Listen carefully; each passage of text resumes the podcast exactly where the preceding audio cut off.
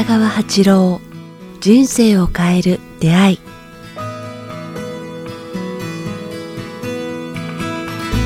こんにちは早川洋平です。北川八郎人生を変える出会い。今日は第111回です。先生よろしくお願いします。111一一番になっちゃいましたね。111で111回で新しい出すけども。発のような感じがするわ、そうですね。3つ並ぶってなんか嬉しいですけども。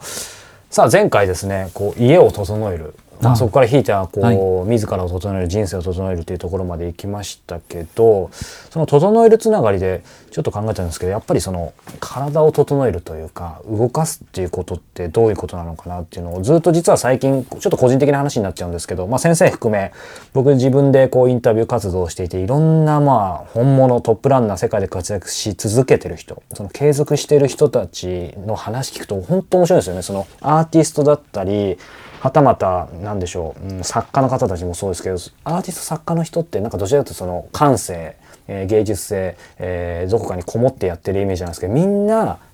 直接間接問わず身体性をすごい大事にしててうん例えばですけどこの間インタビューした画家の横尾忠則さんだったら何かこうもう書けないとか、いろいろなった時こそ体を動かす、あと逆にもう書けないと思思ったらすぐ書き始める、んうん。つまり筆を動かすっていうこともそうですしあとはまあ実際問題あれですよね。僕自身もそうですけど経営者ってやっぱりみんな最近マラソンやったりとかそういうことによって何か他のことが、うん悩みがそれこそ小さいところでいけば消えてったりもあるし、えー重要な決断ができるようになる。もしくはもっと創造的になるとか。なので先生に今一度その身体性と、まあ、感性の関係じゃないですけどあその辺ものちょっと含めて3つぐらい今話聞いて思いついたんですけど、あぜひはい。あの重度のがんの方がですねもうあと1ヶ月持たないって言われた方がいて、えー、余命がもう。あもう本当にもうあらゆるところにがんがいってるっていうかで本人も諦めてで1ヶ月持たないって言われた方があの宣告された時にこうものすごく自分に腹が立ったっていうんですよね。そん。の手記読んだことあるんですけど、はい。ものすごく腹が立ったってこうそういう自分に。はい。でなんかそれでもういても立ってもらわれなくなってこう歩くことを始めた。最初は5メートルしか歩歩けなかったらしいんですよ。5メートル、まあまあでももうねで残りわずかだったんですそういう自分がまたはいやあ腹が立つって言って、はい。それが10メートル15メートルってなってまあ10日も経たないうちにこう何百メートル歩歩くようになって、でもう狂ったようにあれ歩き始めて1キロも2キロも。はい。でとにかく仕事生きてる生きるということは歩くこう運動することになったら治ってしまったって言うんですよ。半年もうお医者さんもお手上げだったのが、もうもう本人ももう体中がんで動けなかった人がもう自分そういう自分に腹が立ったっていうかね、うん、でまあ体を動かすことによって全がんがか回避したっていうのを報告書に、すごいですね。そうですね。それともう一つ言えることはあのイライラするっていうのは筋肉をじーっとしてるとイライラがたまるんですよね。こう脳脳だけ。その時ねあの筋肉を動かすと筋肉はそのイライラ分子のなんとかいうのを食べるらしいんですよ。消化するっていうかね。だから子供がこうイライラしてこうぐずぐず言ってる時に走ってこいって走らせると治るんですよねあれイライラが。それも科学的に証明されてることなんですすねはいだから僕も運動部の時に小中学校で運動部だったんですけど運動させられてたんですけど「まあ北川はもうすぐ走ってこい」とか言って走らされたらスカーッとしてた、ね、思い出しますよね。うんだからすごい走るせんあの少年は爽やか少年ですよね。イライラがない。確かにそうですねだから運動系の人は爽やかですよ。うんなぜ爽やかってイライラがない。イライラが筋肉を食べてくれるからね。ねなんか今ここうやって科学で証明されるとなんかその爽やか少年も解明されますねちゃんと、うん。そうですね。そうかでも本当、まあ、僕もこの去年ぐらいから34か月走ってるとか変わりますね。変わりますねやっぱ。まあ走る年取って分かることは走るっていうのはすごいすごいことやなと。な若い時何気なく走ってるけどもだから僕は交差点は走るところと決めてるんですよね。ああもう決めてるんですね。はい、交差点はずるずる渡らないで走るところ、はいわざとに走るっていうかへねー。階段は登るところ、うん。それからあもう一ついいですか、はい。第3点目はですねアメリカの実験なんですけども。うんなんかねあの学校で早く来て勉強させるっていうあの学校はずっと州で決まってたらしいんですよ。はい。あの成績がが落ち落ちるからちょっと30分間早く来てこう子どもたちに教える言ったら教えてその学力を上げるってやったけど、全然上がらなくて、はい。でやっぱある先生があの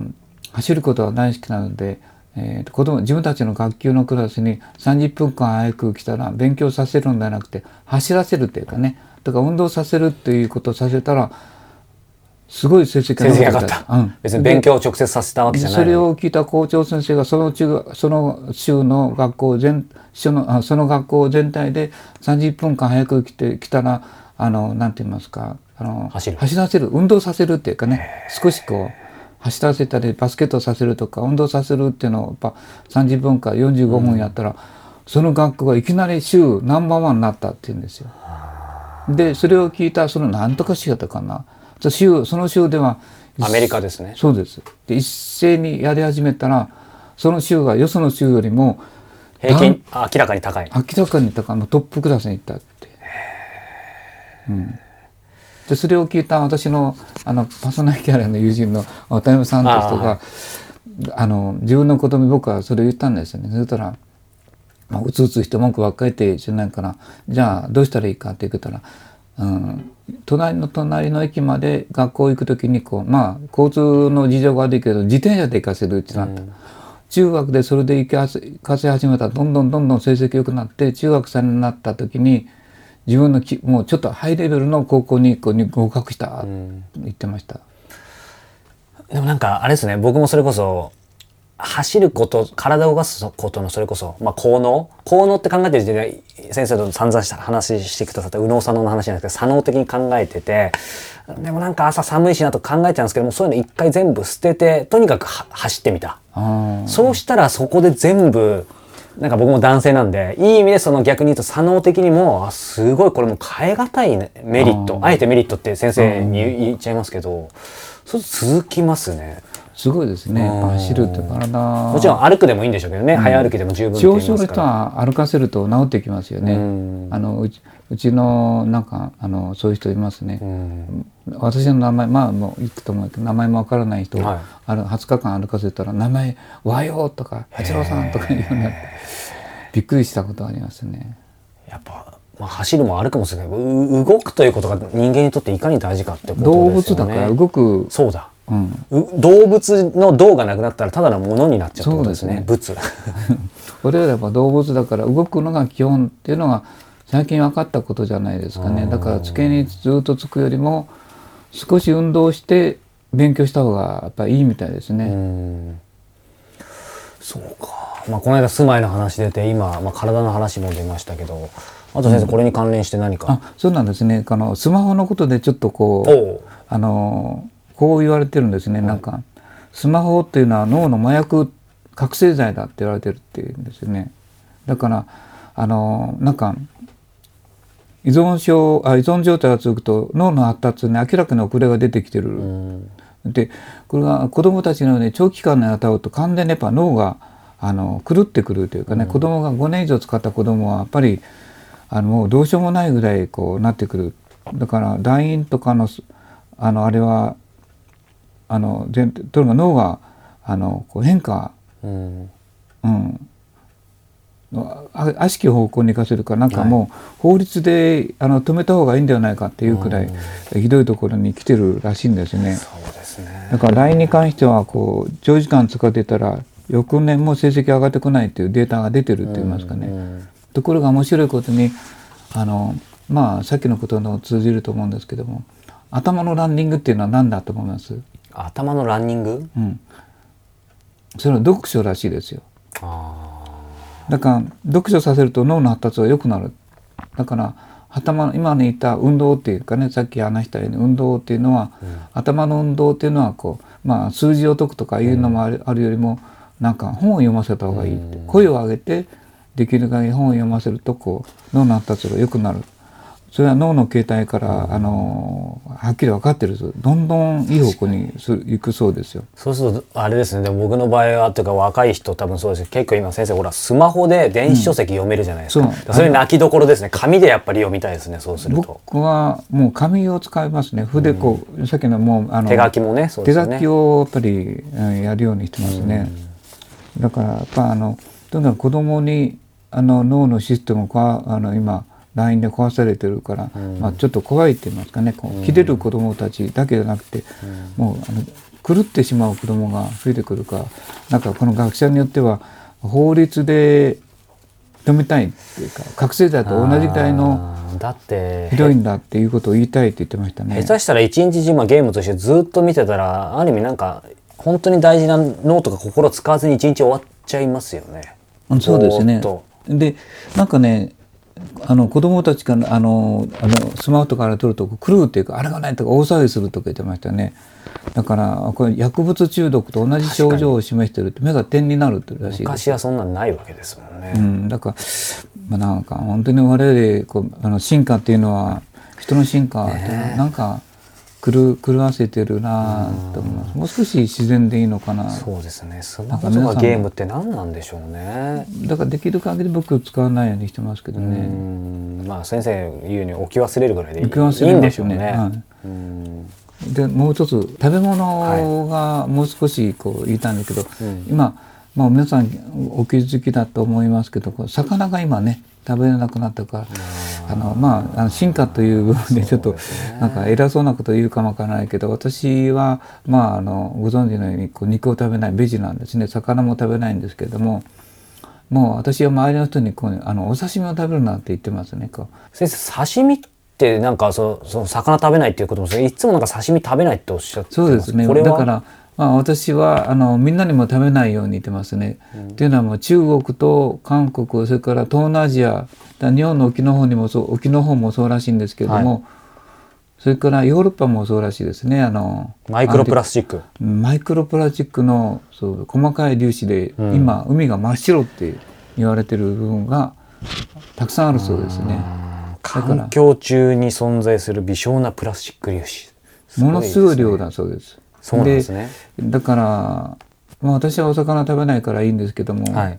もうみんなが猛毒に侵されるだろうだからがんになる30代40代がいっぱい増えるんじゃないですかねお刺身好きで日本人はお刺身好きだから一番そうですよね。てか要はもうそれイコールお寿司もそうするとそうですねって話にないいますよね。だから。この間言われてたでしょ世界で10人の国の人を調べたら全員からマイクロプラスチックが検出検出されたって WHO が言っていますよね全員ですよね。全員です、うん。9日本人じゃない。人から中国人東南アジアの人がスウェーデンとイギリスとアメリカ人とあと何人かで全部で10人でしたけどね。全員から検出されたって便から、でも確実ですね。そうするとだね。から今あのもうそうもちろん気候が変わるなんとかも変わるはい。と恐れちょっと環境が悪くなってるのと一緒で、まあ警告としては僕はまあ皆さん魚焼くか干すかして食べた方がいいですよってプラスチックをこうプラスチック食べてたらがんになるね詰まる血管が詰まるんじゃないかな。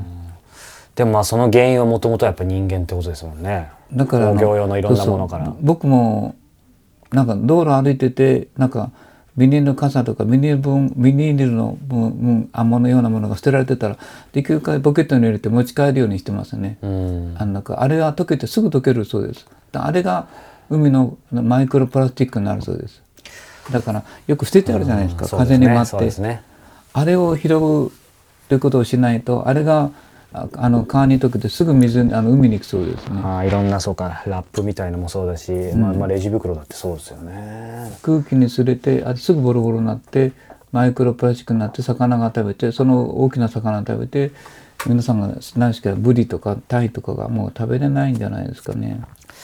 まあそれをちょっとこう、今日言いたかったんですねスマホとこんなこと言ってごめんなさい、いやいやいろんなことちょっと考えられますさせられますけどでもなんかまあ衣食住の「衣」の話あんまりしてないですけどまあまあやっぱりでも衣食住ってそうすると人間と整える上で大事なんですね。先週はねね住まいの話もしたし。よくないことはまあなんかよ私たちがしていることがこう予測もしない方向にこう今うんそうですね。あ悪しき方向にまあいい方向にも行くんですけど悪しき方向に行ってるということをちょっと感じますね。全く予測いい思い良いと思われたことがこんなにひどい結果になるっていうのは、なんか後の人たちにとって責任を取らなきゃいけないですよね。なんか今の子供たちがそう考えると何かを作るっていうのもねまあ、かつて創造的なものっていうといいことに感じるけどまあでもちょっと考えさせられますねいろいろ。いやだからね表裏一体ですね。だからこう壊れないものを作るっていうのは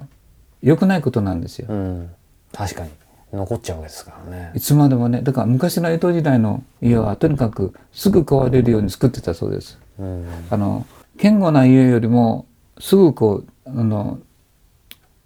処理しやすい家を作ってた江戸時代はですね。それもそういう環境とか考えて？うん、地震とか、はい。壊れないもの、うん、よりもすぐ壊れてこう危なくないようなね。ですぐすぐまた作り直せるようなものを、家もそんなんだからかかかのうちにうちにあれを斜めの、はい。あれをしなかったそういう広報をしなかったしなかったでも今そそういう長期的に見ると結局そっちの方が実は賢いというか合理的かもしれないですね。そうなんだから原子力もそうだしあの太陽熱のあれなんて言いますかね。太陽発電？なあのソーラー。ソーラーのはい。屋根の上の、はい。あれも壊れない30年壊れないって言ったら逆にああそのいらなくなったと今度は分解できない原子力なんて何万年とかですもんねどうするってなってしまう。んですね。あだからこう日本が日本人が思いがけないと思ってた方向にこうそうですね。行ってしまう。だからあんまり保存するのもできるのも確かに、やっぱ神の意志に反するんかなとも思いますね。まあ、。諸行無常って言葉もありますしね。なんか2週連続でいろいろ考えさせられましたが。ね。なんか今日は長くな深いりました。テーマでした。さあこの番組では皆様からのご質問ご感想を募集しております、えー詳しくは北川八郎ホームページもしくはメールアドレス北川アットマークキクタス .jp までお寄せください、えーまた引き続き北川先生の、え勉強会満月の勉強会も、えー開催中です、えー途中参加振り替え参加も OK ですので、えーぜひ、えーホームページの方こちらもチェックしてみてください。今日は第、えー111回お届けしました。北川先生ありがとうございました。ありがとうございました。